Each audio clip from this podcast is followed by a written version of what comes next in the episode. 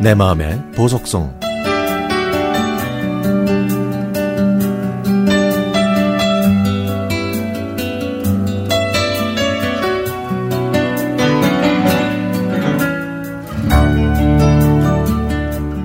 저는 건설 현장에서 일하고 있습니다.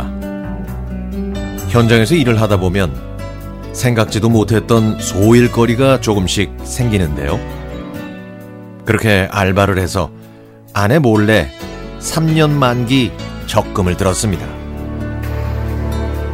만기가 끝나면 제 비상금으로 쓰려고 했는데 그 3년 동안 제 통장에서 자동으로 이체가 되는 바람에 저는 적금 만기일을 깜빡 잊어버리고 있었죠. 문제의 그날 퇴근해서 집에 왔는데 아내의 표정이 안 좋았습니다. 어디 아프냐고 물어봐도 대답도 하지 않고 저녁상을 차리고는 말없이 밥만 먹었죠. 남자들은 다 공감하실 겁니다.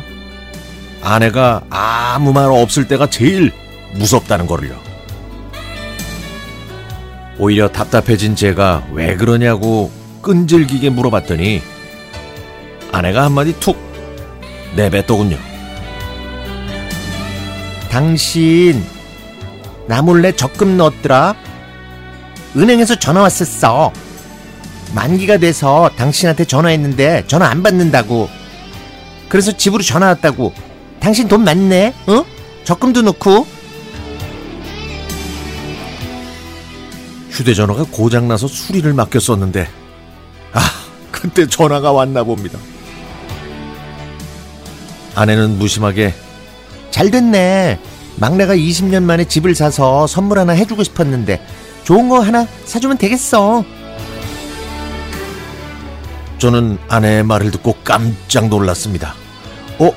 아, 아이고, 아, 안 되는데. 아, 그 돈 엄마 드린다고 했어. 뭐? 그 돈을 다 어머님 준다고?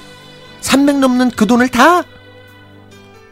아, 사실 엄마가 친구분, 친구분들 만나시면은 자식들이 뭐 모피 코트 사줬다고 자랑하는 모습이 부러우셨나 봐. 하도 속상해 하시길래 내가 적금 타면 돈 드린다고 했어. 옷도 사시고 밥도 한번 사시라고. 왜 나랑 결혼했어? 나 결혼하고 30년 동안 당신한테 구리반지 하나 못 받아봤어. 근데 툭하면 어머님 집에 밥솥 사드리고 가방 사드리고 물론 엄마니까 그럴 순 있지만 어머님한테 하는 거 10분의 1이라도 나한테 신경 써봤어? 그렇게 말하고는 다른 방에서 자더군요. 제가 많이 잘못한 건가 싶어서 친구들과 만났을 때 괜히 물어봤다가 욕만 바가지로 먹었습니다. 솔직히 저는 월급과 별개로 돈을 벌어서 제 마음대로 쓰는데 무슨 상관일까라고 생각했었거든요. 아, 이게 모두 2년 전 일입니다. 2년 전. 요즘에도요, 아내 몰래 적금을 하나 들고 있거든요. 아, 요번에는 적금 타면은 아내한테 모두 주려고요. 생각해보니까 결혼 생활하면서 월급 줄 때는 모두 아내의 돈이라고 생각했었는데 그건 아내의 개인적인 용돈이 아니라 생활비였던 거죠. 이번 적금 타면 저도 다른 남편들처럼 아내에게 큰 용돈 한번 쥐어 주어야겠습니다.